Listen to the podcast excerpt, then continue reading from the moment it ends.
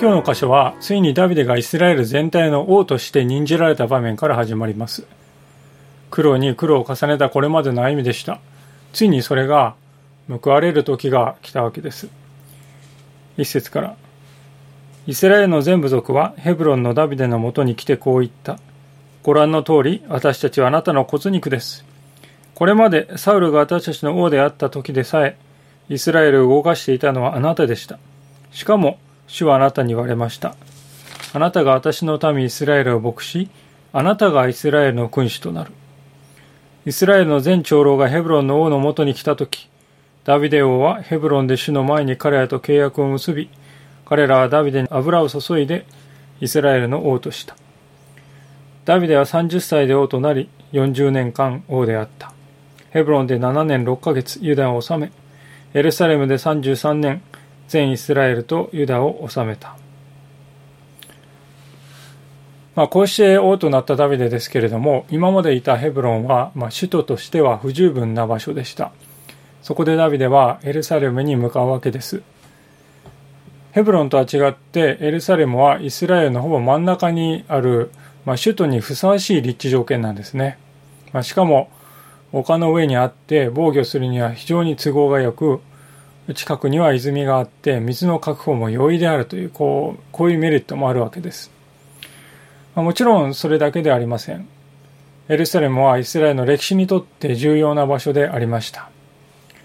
遡ることを千年の昔になりますけれどもイスラエルの父祖アブラハムがエラムを打ち破って帰ってきた時のこと。彼を祝福したメルキゼテクという王様がいましたけれどもまあ、このメルキゼテクという人はアブラハムを祝福したとありますので、彼よりも上の人物とこう目されています。まあ、実際ヘブル書などを見ますと、メルキゼテクを来るべき救い主の型、タイプとして扱っているほどなんですね。で、この彼こそがエルサレムの王だったと書いてあります。まあ、そしてアブラハムの個人にとってもここは非常に印象深い場所でした。彼の人生で最大の試練ともいえるあの一人息子のイサクを捧げようと命じられたのはモリアの山だとありますけれどもこのモリアというところはですねエルサレムの北側で一番高いところを指す呼び方なんであります。まあ、こういう経緯があるのでエルサレムが首都として選ばれたわけなんですね。しかし、ダビデの当時はここにはエブス人と呼ばれる人々が住んでおりました。彼らはエルサレムの地形的な利点を重視してこの地を、ま要塞のようにして利用していた人たちです。で、この要塞は非常に強力でありました。当初、ダビデは交渉した、しようとしたようでありますけれども、その彼らから思わぬ侮辱を受けるわけです。6節から8節王とその部下がエルサレムに来て、その地の住民エブス人のところに行ったとき、彼らはダビデに言った。あなたはここに来ることはできない。目の見えないもの、足の苗えたものでさえあなたを追い出せる。彼らはダビデがここに来ることはできないと考えていたからであった。しかし、ダビデはシオンの要害を攻め取った。これがダビデの町である。その日ダビデは、誰でもエブス人を撃とうとする者は水汲みの地下道を抜けてダビデが憎む目の見えないもの、足の苗えたものを撃てと言った。このため目の見えないもの、足の苗えたものは宮に入ってはならないと言われている。エブス人はですね、目が見えない人や足が不自由な人、その人でさえあんただ、あんたなんか追い払えるんだって言ってのけるわけですよね。つまり、それほどに城壁が強力でね、自信を持っていた。自信満々なんですね。守備隊なんか置かなくたっていいんだ。城壁が守ってくれるんだ。でしかしダビデはそれを覆してこの水汲みのトンネルっていうのは当時ですねこのエルサレムの中にあった掘ってですね穴を掘って水を確保する。それが泉につながっている。でそこからですね逆方向に侵入していってヨアブという将軍がこのエルサレムを陥落させるんですね。そのことを言っているわけです。でダビデはですねえー、あなたたちは私たちのことを目の見えないもの、ね、足の苗えたものそれ以下だと言ったじゃあ私はあなたたちを目の見えないもの足の苗えたものと呼ぼうって言った、言ってるわけですよね。あたかもこの8節を見ますと、目の見えないもの、足のないものは宮に入ってはいけない。体の不自由な人は神殿から入るな。まあ、そんな差別のように感じますけども、そういうことではないですね。エブス人がダビデたちのことを目の見えないもの、足の不自由な人、その人以下に例えた。そういうことを言うのなら、そのあなたたちは私の王宮に入ってはならない。そういう意味でダビデは言ったわけでありますね。で、そういうふうして、エルサレムをですね、攻め取った。それが後にダビデの町とかシオンとかですね、呼ばれるようになるわけです。で、ダビデが早速したことは、この町を首都としてふさわしく整備したという話ですよね。9節こうしてダビデはこの要害を住まいとして、これをダビデの町と呼んだ。ダビデはミロから内側にかけて周りに城壁を建てた。ダビデはますます大いなるものとなり、万軍の神、主が彼と共におられた。ダビデは、主が彼をイスラエルの王として固く立て、ご自分の民イスラエルのために彼の王国を盛んにされたのを知った。まあ、こう書いてあります。ダビデがまず行ったことはですね、エルサレムは城壁を整備することであります。9節を見ると、ミロという言葉が出てまいりますけれども、このミロというのはですね、盛り土のことを言うんですね。土を盛った部分のことをミロっていうようです。エルサレムってですね、傾斜していますね。で、傾斜しているところにですね、壁をこう、城壁を作ろうとするとどうなるかというとですね、まず、水平な部分をですね、作るわけですね。で水平なところに城壁と一体化した家をどんどんどんどんですね、高さを変えて建てていくわけです。ですから、家々はですね、壁で繋がっている。で、片方が城壁になって、片方が家になっている。そういうふうな作りになっています。で、そうするとですね、スペースが有効利用できるんですね。なおかつ、家がですね、くっついてるわけですからね、壁一枚じゃなくて家があるわけですから、非常に強力な城壁になるわけですね。まあ、そういうふうにしてエルサレムを整備していた。今でもその遺跡がエルサレムにいると残っていて見ることができるようですね。で、ダビデはまたそのようにして城壁を固めると同時に経済的にも非常に、えー、良い策を行いました。ツロの王という、えー、のヒラムという人ですね、友好関係を持ちました。ツロというのは地中海の沿岸にある貿易の国家であります。非常に強力な貿易のですね、力を持っていました。で、そのツロの王ヒラムとの協力関係をですね、推進することで、イスラエルを経済的にですね、繁栄させていく。まあ、そういう政策を次々と行うわけです。でしかし、そのようにして一見順調に見えるダビデのこのこの時期の歩みですけれども、決してこの時見過ごしにできない変化も起きておりました。それが13節ですね。ダビデはヘブロンから来て後、エルサレムでさらにそばめたちと妻たちをめとった。ダビデはさらに息子、娘たちが生まれた。このそばめというのはまあ側室ですよね。えー、おめかけさんということです。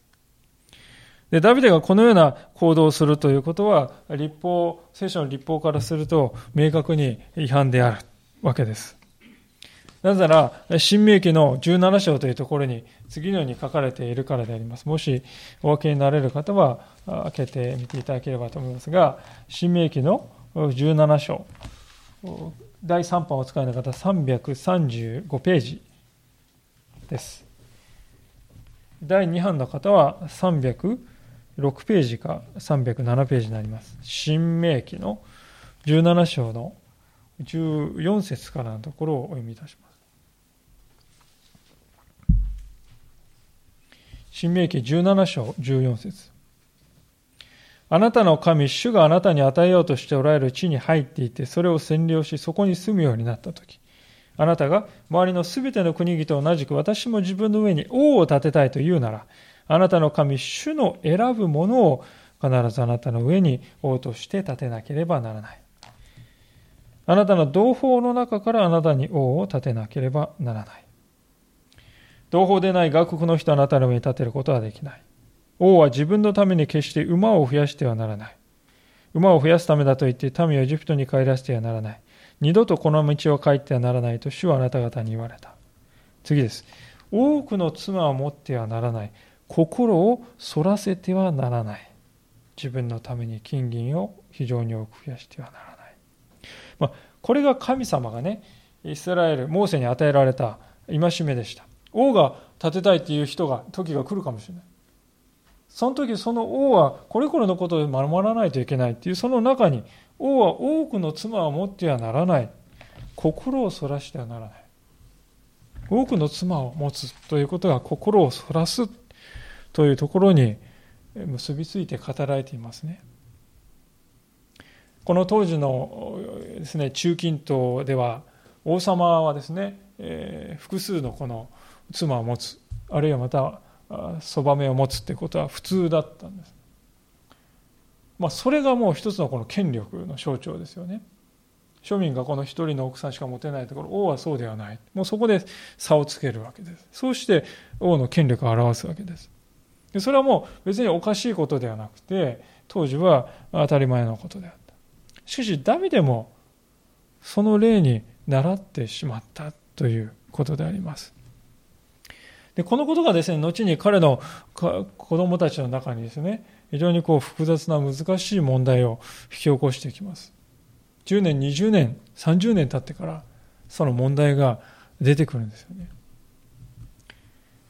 私たちが本当に気をつけなければならないのは、私たちの人生においてですね、問題の根というものはこのようにですね、何年も、あるいは何十年も前にすでに入り込んで種がまかれているそういうことがあるんだということです。私たちの今日一日一日の、また明日の歩みが、5年先、10年先、20年先の私たちの歩みを決めることになるかもしれない。本当にいつもそういう思いを持って、今私の歩みは主の前にふさわしいだろうか。いつもそのように問われるものでありたいと思います。さあ、その後にですね、ここから場面がですね、今日の箇所一変してまいります。にわかに紛糾をつけるというところですね。17節ですが、ペリシテ人はダビデが油を注がれてイスラエルの王となったことを聞いた。そこでペリシテ人は皆、ダビデを狙って登ってきた。ダビデはそれと聞き、要害に下っていった。ペリシ人は来て、レファイムの谷間に展開した。ペリシ人たちがやってくるわけであります。まあ、彼らにしてみればですね、このサムエル記、第一サムエル記の最後で、えー、サウルをですね、討ち取ったわけですよね。もう狙い撃ちにして、やったーって言って討ち取ってね、あろうことがサウルのこの死体をですね、えー、引っ張ってきて、晒すっていうですね、もう完全勝利であります。完膚なきまでに敗北させたわいとかね、しばらくは立ち上がれまいと思っていた。で、その後ですね、フェルシャ人から見れば好都合なことに、サウル王家とダビデ王家の間で内戦が起こるわけですよね。まあ、もうこれでですね、弱体化させておける。北総縁でいたと思うんですよ。しかし、ダビデが国を統一した。争いが止んだ。ダビデが全イスラエルの王となった。ペレシュ人からするとこれはですね、もう明らかな脅威であります。それで、ダビデがイスラエルの王になって間もない、今しかないということで攻めてきたわけですよね。というのは、戦いにおいてですね、勝利する秘訣は、相手が準備ができる前に撃つっていうのがですね、常識であります。ダビデが今後強くなる。いや、間違いなく強くなるだろう。ね。ダビデの戦いの能力っていうのも知ってるわけですよ、ペルシア人ね。あのゴリアテをですね、一撃ですね、倒したとか、もうみんな知ってるわけですから。もうそういう優秀な指揮官がね、王となって、これはもう大変なことになる。今弱いうちに打ち取っていかなければ、あなたととんでもないことになるだろう。まあ、そしてダビデを狙ってくるわけですね。まあ、ヨシンバダビデを打ち漏らしたとしても、手痛い損害を与えさえすればね、やっぱダビデで大丈夫かね？つい最近まで内戦してたわけですから、まあ、そういう思いを与えることができれば、またイスラエルはごちゃごちゃするだろう。まあ、どう考えても、ね、今攻め入った方が良い。まあ、そう考えて、ペレシ人はですね、レファイムの民というところに来たんだとですね、書いてあります。これはですね、地図を見ますとすごいことがわかりますよね。このレハイムの民っていうのは実はエルサレムのですね、町からたった南に2キロしか離れてないところです。2キロつうと、ここからですね、古川駅、ちょうど2キロですね。それぐらいの距離にですね、何千人という部隊がもう展開して陣取っているわけであります。エルサレムって皆さん国の首都ですよ。国の首都からそんな近いところにこんなに簡単にペリシテ人が入ってきてね、ドーンと陣取れるんです。でそのことを一つ考えてもね、イスラエルがこの時どんなに弱体化していたか。国といっても名ばかりね、守備隊とかそういうのないですよ。だから簡単に入ってきて、ドーンって、首都から2キロのところにね、来て、ドーンって大軍が陣取ってしまうんですね。ですから、ダビデが王になったんだけども、非常に危機なんですよ。ピンチなんですよね。もう、まだまだ何も整、実際整ってない。つい最近までサウル家とダビデ家でね、国の中で内戦やってた。軍隊らしい軍隊もない。要塞らしい要塞もない。やっと壁ができたぐらい。混乱のど真ん中からようやく新しい一歩を踏み出したばかり。それがこの当時のイスラエルでありました。で、そういうよちよち歩きのイスラエルをですね、一党ですね、一刀両断にしてやろうとですね、もう、息をようとペリシテ軍がね、首都のすぐ近くまで退去して押し寄せてくる。以前お話したことありますけれども、当時、イスラエル軍というのは青銅の、ね、武器を使っていて、ペルシャ軍では鉄の武器を使っておりました。まあ、徐々にイスラエル軍も鉄の武器をね、手に入れつつあったとは言ってもね、もう技術の面でもペルシャ人は進んでいるのです。でそういう相手がね、首都からわずか2キロのところにドーンと来た時にどうするでしょうかね。和平をすべきか。いやいや、降伏すべきだ。いやいや、奇襲すべきじゃないか。まあ、あれこれあれこれですね、軍議を重ねてもですね、結論が出ずですね、悲壮な雰囲気が漂っていく。まあ、大河ドラマなんか見るとね、大体包囲された城の中はそんな感じになるんですよね。しかしダビデは違っていたんだということです。19節そこでダビデは主に伺っていった。ペリシテ人を攻めに登るべきでしょうか？彼らは私の手に渡してくださるでしょうか？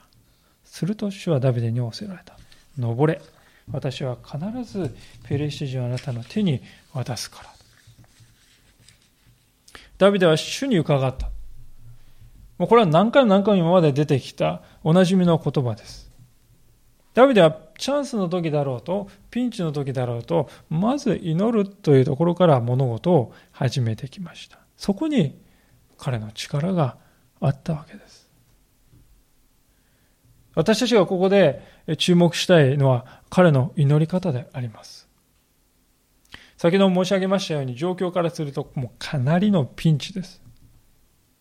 そういう時私たちならば神様閉じこもるべきでしょうか？逃げるべきでしょうか？どうしたらいいでしょうか、まあ、そう祈るに違いないと思うんです。しかし、ダビデは、ペリシテ人を攻めに登るべきでしょうか？とこういうのですよね。私はここに祈りというものに対する新しいこの認識を与えられるような気がします。と言いますと私たちは人生の中で様々な困難というものに直面しますと、どうしたらこれを早く過ぎ去らせることができるか。まあ、そういうことにこう思いが行きがちで、私たちの心の中にね、この試練にどうし、どうやって立ち向かおうか。どうやったらこれを克服できるだろうか。そういう発想を抱くということが、実は少ないんではないかと思うからですね。教会では、謙遜が大事ですよ。自分の弱さを知ることが大事ですよ。語ります。ところが、そのことを誤って捉えて、私はそうだ、私は弱いんだ。だからこれはダメだ。立ち向かいはもうダメだ。そういうふうに考えてしまうことはないでしょうか。しかし聖書が語る謙遜さというのはそのようにですね、なものではないですね。聖書が語る謙遜さというのは神様の前に私の小ささというものを知るということであって、自分を卑下するということではないということであります。そのことをぜひ確認しておきたいわけです。私たちは健全なセルフイメージとか健全な自我というものを持ちつつ、なお、神様の前に謙遜である。そういう生き方をすることはできるんだということです。というよりも聖書が語る救いというのはまさにそういうふうな歩みに私たちを導くものだと知っていただきたいと思います。わかりやすい事例を挙げますと、人たち、12のですね、人たち、イエス様の人たちは、まさにそうではないでしょうか。復活、イエス様の復活を見る前の弟子たちはですね、どうでしょう。矛盾をはらんだ存在だったと思います。というのは、ペテロなんかですね、特に、あなたのためなら命も捨てますって言ってね、単価を切って、えへんってですね、胸を張った。しかし、いざとなると自分が一番先に逃げる。イエス様からですね、私は殺されるけど3日目によみがえるってね、一度ならず二度までも三度までも聞いているのに、まるで世界中の中で誰よりも信じてない人かのようにですね、彼ら振る舞ったんですよ。人目を避けて鍵を閉めて部屋に閉じこもってですね、えー、女たちがですね、イエス様の体はなくなったって言っても何？って言って行こうともしない。一番信じてない人のように振る舞ったんですね。しかし皆さん、ペンテコステを経験した後の弟子たちは、全く違う人に変えられていた。確信と平安に満ちていた。恐れがない。それでいながら、誰よりも謙遜であった。今日私たちの目の前にこのいるダビデという人も、それと同じような姿を見せてくれるんではないかと思う。皆さん、この中でダビデにですね、悲壮感というものが見られるでしょうか？あるいは平安を失って慌てふためいて右往左往しているような様子があるでしょうか？あるいは、サウルのような不完全不健全なプライドや、あるいは身を守るためなら何でも利用してやる。そんな自己中心性があるでしょうか微塵もない。あるのはただ、主に全面的な信頼を置いて困難に立ち向かおうとしている信仰者の姿であります。今日の司法の一番、コラムのですね、一番下の方にも書かせていただきましたけれども、ある一人の信仰者の方の言葉がですね、私の心にいつも残っているわけです。それは、その方、あるですね、お菓子屋さんのですね、えー、創立者というか、おじいさんの方も今は亡くなっているかと思うんですけれどもその方があのテレビのインタビューでこう言ってるんですよね。私は困難から逃げるために神様を信じたのではありません。困難に立ち向かう力をいただくために私は神様を信じたのです。そう言ったわけです。私は困難から逃げるために神様を信じたのではない。私は困難に立ち向かうために立ち向かう力をいただきたくて神様を信じたのですと。そう言っておられました。私にとってそれは本当にこう活目というか目が開かれる言葉でした。同じ信じるという言葉を使いますけれども困難から逃げるために信じるのと困難に立ち向かうために信じるのとベクトルがまるで違ってますよね私たちがダビデから学ぶべきことはですね後者の生き方、困難に立ち向かう力をいただくために神様を信じる。神様に信頼する。まあ、それが神様が願っておられる信仰者の姿ではないかということです。困難から逃げるということばかりが頭にある人は、その困難の中で神様がどんなにか働い、どのように働いてくださるか、その神の技ということを見ることがないんですね。で、そういう経験をしてないんで、神様に対する信頼もなかなか深まらないです。けれども、ああ、困難のただ中でも不思議と守られているじゃないか。そういう経験を積み重ねている人はね、そういう経験そのものは信仰の土台となって強くされていく、深められていくわけであります。で、そういう網をしていますと、神様が思わぬ形で過去の傷をね、癒してくださるという、そういう経験をすることになるんですね。それが21節であります。彼らが自分たちの偶像を置き去りにしていったので、ダビデとその部下はそれらを運んで捨てたと、こう書いてあります。これ何のことやと思うかもしれませんけれども、この出来事はですね、実は第一サムエルのですね、冒頭の4章というところに書いてありますけれども、ペリシテ人にですね、もう古典版にやられるんですよね。もう完膚なきまでにやられて、あまりの敗戦のショックですね、妻子であったエリが後ろ向きに倒れて、えー、首の骨を折って死んでしまったという。それほどショックを受けた。まあ、そういう敗戦がですね、第一サムエル4章に書かれていますけど、その時にですね、イスラエルからこの神の箱、契約の箱がね、ペリシテ人に奪われてしまうと。もうこの経験、イスラエルにとってはもう最大の屈辱であっても、国の悲劇でありました。結局、イスラエル人は戦ってですね、ペリシテ人からその箱を取り戻すことは追随できなかった。どうやって帰ってきたかというと、ペリシテ人自身がね、こんな箱を置いていくと大変なことになると言って送り返してきた。それでやっと帰ってきたわけですよ。ですから、イスラエル人にとってはですね、この敗戦というのは本当に屈辱であって、いまだにこう、チクチクうずいている傷だったと思います。苦い記憶。ところが皆さん、今の読んだ箇所でね、それと反対のことが起こったんですよ。イスラエル人は戦いの中で契約の箱をですね、後ろに捨てて逃げなくてはならなかった。今度はそと同じ敵がね、自分たちの神々を後ろに見捨てて逃げなくてはならなかった。そういうことが逆転の現象が起こるんですよね。私はこれはですね、聖書の一つのユーモアだと思うんです。ジョークのようなね、そういう展開だと思います。あ前に見たぞ、これ。あれだ、あれだ。あの苦い記憶だよ。経験したものはパッとわかるんですね。どっかでこれと同じような経験を見て、あれだ。あの経験だ。あの古い傷だ。あの私を捉えて、いまだにうずいているあの傷だ。でもそれが全く反対になって目の前にあるんですよね。それを見ると笑いが出てくるというか、そういう状況ではないかと。で人はですね、そのようにして笑いを出すときに癒されるんじゃないでしょうかね。古くはですね、イサクを生んだサラがそうでありました。イサクという名前は笑うという意味なんですね。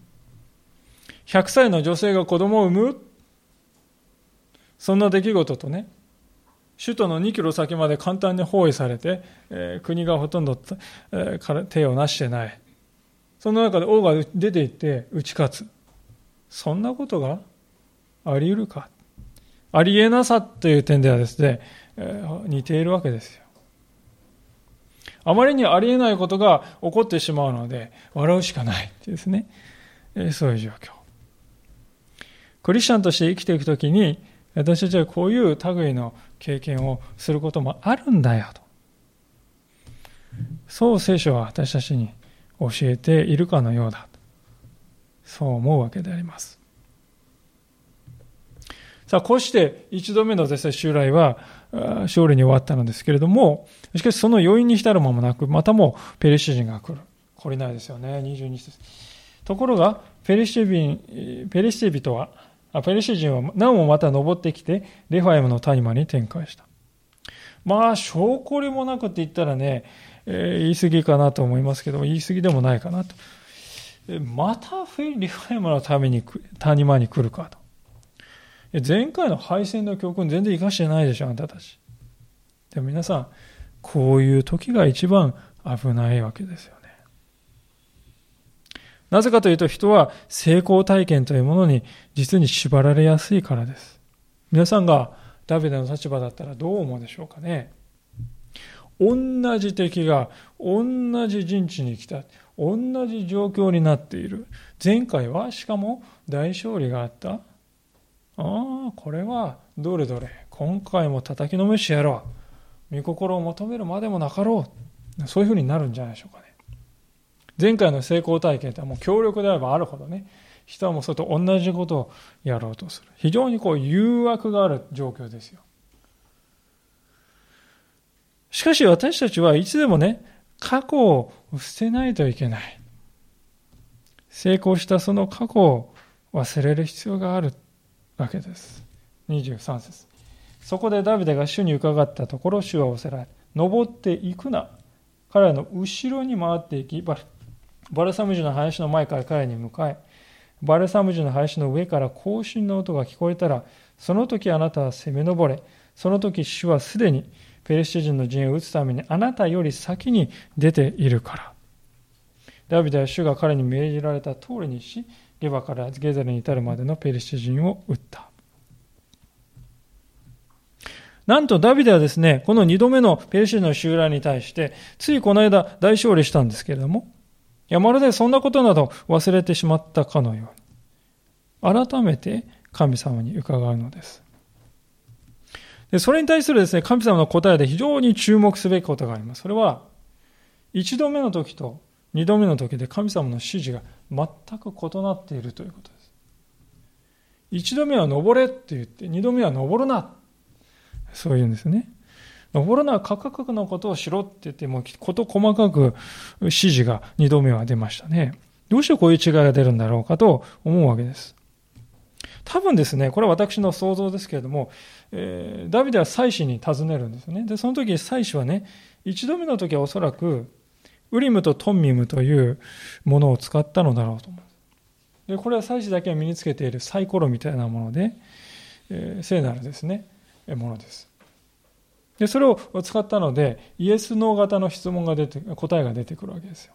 ですから、攻め登るべきでしょうかっていうとですね、イエスが出れば攻め登るべきだって、そうやってわかるんですね。で、多分二度目はですね、ダビデが求めた時に、その場では答えが与えられなかったか、えー、何かで、夢とか幻を通してダビデにね、こうしなさいって与えられたんじゃないかと思うんですね。それなんでこう、イエスの式のですね、答えではない具体的な指示が与えられた。ですから、神様が私たちに答えられるね、ものっていうのは多種多様であります。もう一度この方法でうまくいったら二度目も三度目もっていうね、えー、私たちついそう考えますよ。成功体験縛られる。でも、神様のなさることは、神様のお答えは実に多様であります。誰を通して、何を通して神様が語るかということがわからないですね。私たちいつも開かれた心で神様に聞くということが大事だということです。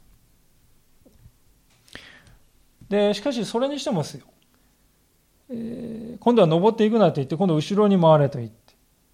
そして24節バルサム樹の林の上から行進の音が聞こえたら、その時、その時に攻め上ると言われて、ちょっとこれがですね、イメージしづらいんですね。バルサム樹っていうのは2メートルか3メートルぐらいになる、そんなに高くない木ですけども、なんかこう、私たちの勝手な想像としては、ダビデたちは木のですね、影にこう隠れている。で、その反対側、フェリシテ人がザッザッとですね、更新していて、その音がこう木を越えて、えー、聞こえてくるのかなとこう考えるわけです。しかし、よくよく見ると、ペリシテ人の、あ、ごめんなさい、バレサム人の林のこの上と書いてある、この上っていうのはですね、原文では頭っという言葉が使われています。ですからこれはてっぺんとかあるいはそれ以上に高い空間から音が出てるんですよね。木を挟んでですね、反対側を更新しているその音が聞こえてくるなら、上からこう聞こえてくるわけがない。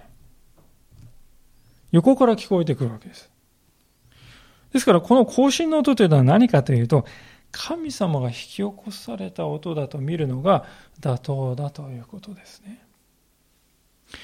で、実際に似たような出来事は聖書の他の箇所に記されております。一箇所受けたいんですけど、第二列王記というところですね。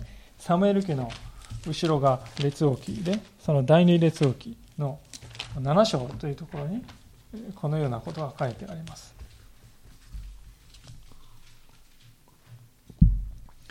第二列王記の7章の5節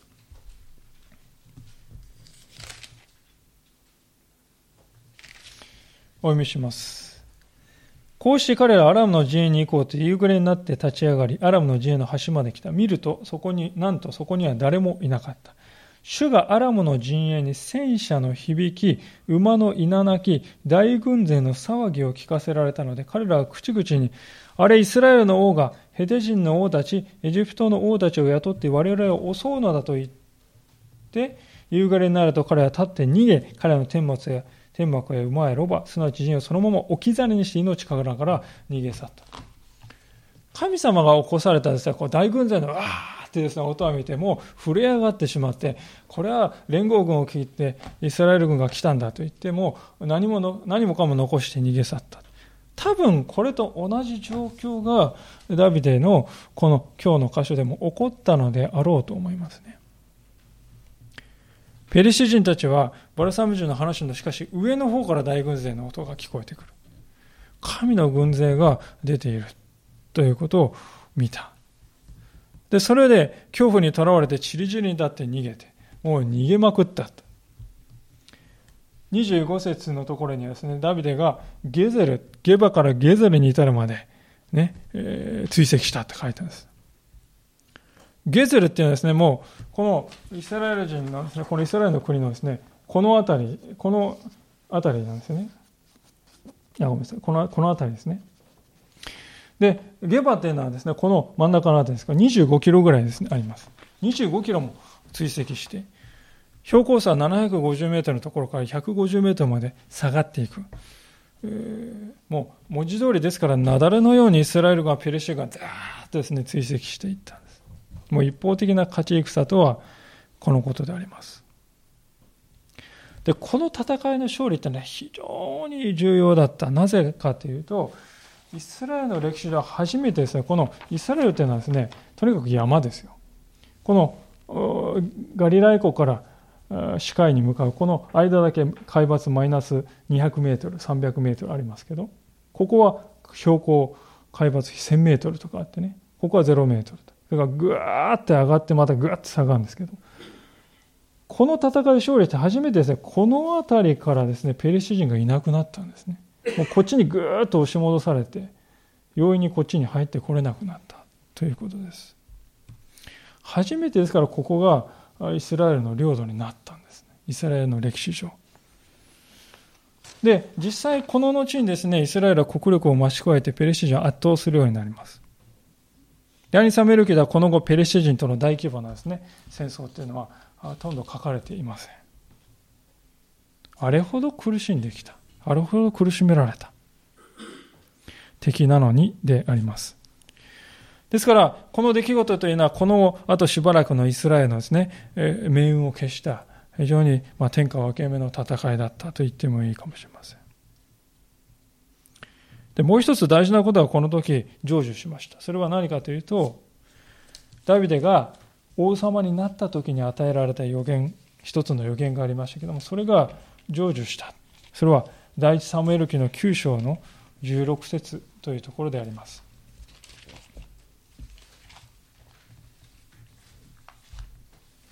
えー、400第3版478ページ、478ページ。第2版の方は437ページでしょうか。第1サムエル9章の16節こう、書かれております。明日の今頃私は一人の人をベニヤミンの力あなたのところに使わす。あなたは彼に油を注いで私の民イスラエルの君主とせよ。彼は私の民をペリシ人の手から救うであろう。民の叫びが私に届いたので、私は自分の民を見たからだ。まあ、これは直接的にはサウルがね、任命される時に与えられたんですけど、サウルはできなかった。しかし、ダビデはそれを成し遂げて、私の民をペリシテ人の手から救い出す。それを成し遂げたわけです。サウルが成し得なかったことをダビデはこの時実現した。まあ、このことからも聖書は、ダビデがイスラエルの真の王であり、解放者であるということを表そうとしているわけです。だからこそ私たちはですね、この2回目の、2回の戦いの、この性格の違いというものね、をしっかり心に留めてそこから学んでおく必要があるのだということであります。すでに申し上げましたけど、私たちは成功体験というものに縛られやすいですね。同じ場面でうまくいった、そういう経験がありますね。あ、もうこれね、知ってます。前にもありました。だからもう神様に頼らなくても、私だけでなんとかなりますよ、とね。そう思いやすいんです。しかし、もしダビデが二度目の戦いの時にそれと同じことをしていたらどうだったでしょうか？ペルシー人リファイムのために来た。谷に来た。陣取った。彼らとってバカではないですよ。二度も同じ失敗を繰り返すほど愚かな人ではない。ですからそこに神様によらずにのこのこ正面から出ていったらならばですね、手痛い敗北して、もしかしたらダビデも命を落とすほどの負け戦になったかもしれませんね。で、ヨシンバ、イスラエル人がですね、勝つことができたとしてもですよ、干渉はできないですよね。ですからその後も3度も4度も5度も6度も何回も同じように来てはね、そう次々といつも侵略される。悩まされる。そんな経験を続けたかもしれません。ところがダビデが過去は過去。自分の成功体験は過去のこととして忘れ去り、今私はどう歩むべきか、心を尽くして新しい思いで神様に伺った。そうすると神様の軍勢がダビデの先に立って出て行かれて、そして完全な勝利が与えられたんだということであります。このことから分かることは、信仰を持って私たちが生きていくということはですね、日々主に聞くということだということです。私たちが過去の成功体験に縛られて神様に聞かずに物事を進める。すると、もしかすると神様はもっと素晴らしい勝利を与えようとしようとしておられたのにね、不意にしてしまうかもしれないんですよ。そういうふうにやっぱり考える必要があるんではないでしょうか。ああ、私はもしかしたら神様の恵みを不意にしようとしているのかもしれないなと。やっぱりここで神様の前に聞こうと。そういう心が大事ではないでしょうか。私たちは日々、えー、ですね、歩んでまして、えー、まあそんなに私の人生に変わったことは起きませんよと平凡な一日をしております。まあそう考えがちでありますけれども、多分平凡な一日ということはどういうことかっていうとね、祈らなくても乗り越えられる一日っていうことじゃないでしょうか。でも、そういうふうに考えると、その日もしかすると神様は素晴らしい恵みを私の人生に用意しようとしておられるのかもしれないな。それが見ることなく終えることになるかもしれない。ですから私たちは神様、あなたは今日私の人生に何をしてくださいますか？期待を持って新しく今日も待ち望みますでそういうふうにやっぱり祈っていくときに、ダビデが見たような勝利をね、私たちも体験することができる日が来るんではないかと思います。ですから、信仰を持って生きるということは、そういう期待を持って日々、前向きに生きていくということだと言ってよいのではないでしょうか。最後に、もう一つのことを見て終わりたいと思いますが、そのようにして期待して祈るその時にもう一つ大切なことがあります。それは従順さということですよね。25節です。ダビデは主が彼に命じられた通りにし、ゲバからゲゼルに至るまでのペレシ人を撃ったと。サウルとダビデが何が違うかというと、ここにが違うんですよね。サウルというのはね、サウルという人は神様に聞く前からすでに心を決めてました。そもそも時に伺うこともしなかった。しかし、ダビデはあくまでも神様の応答によって導かれて方向づけられていきたいと考えていた。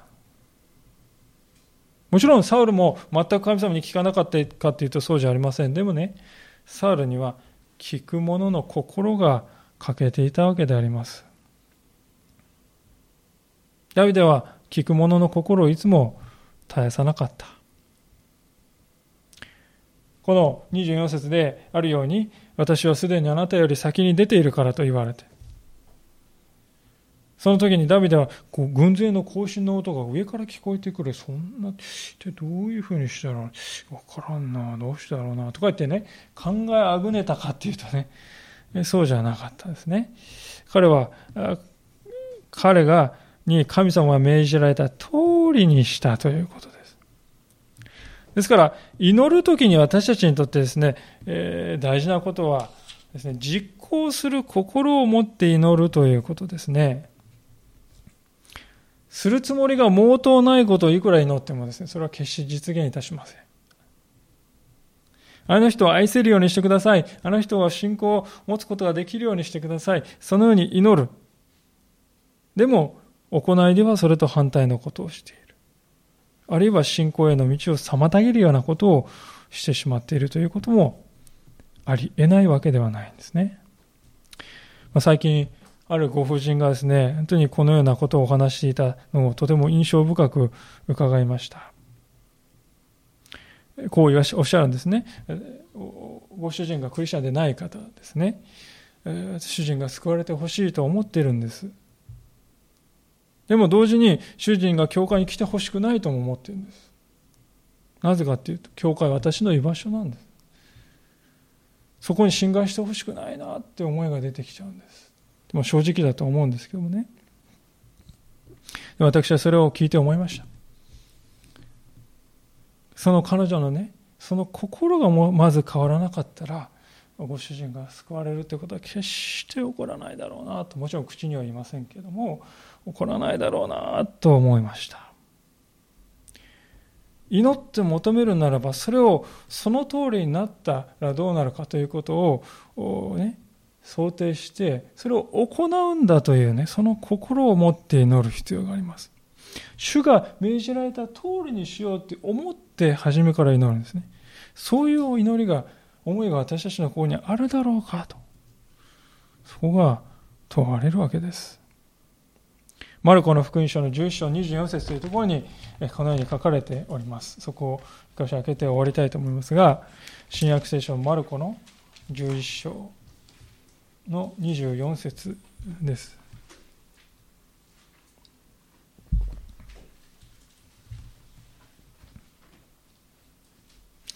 えー、第3版では新約聖書の90ページです。第2版の方は82ページか83ページであります。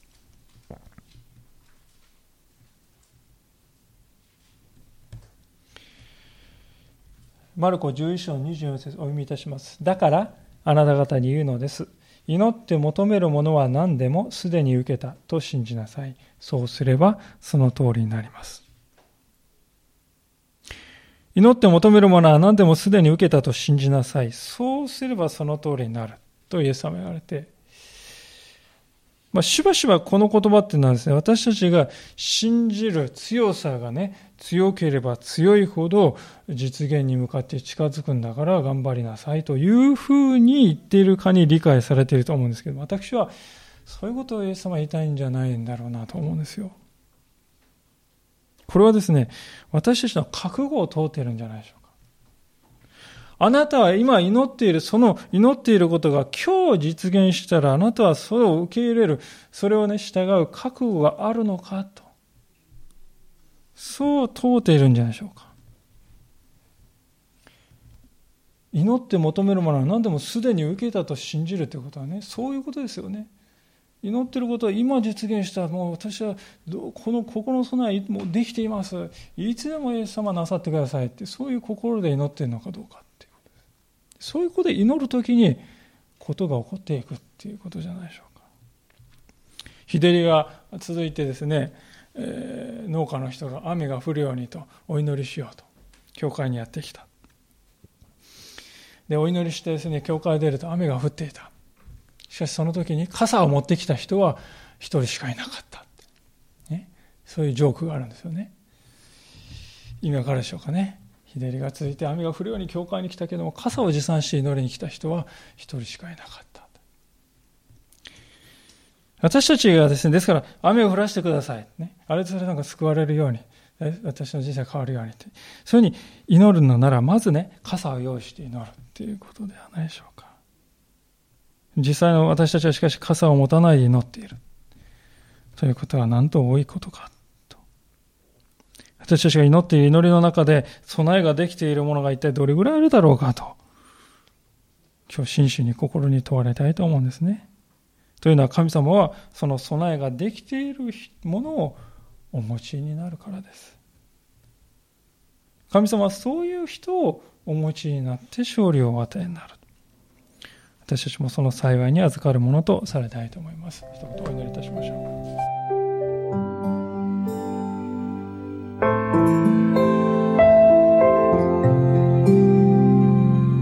うん。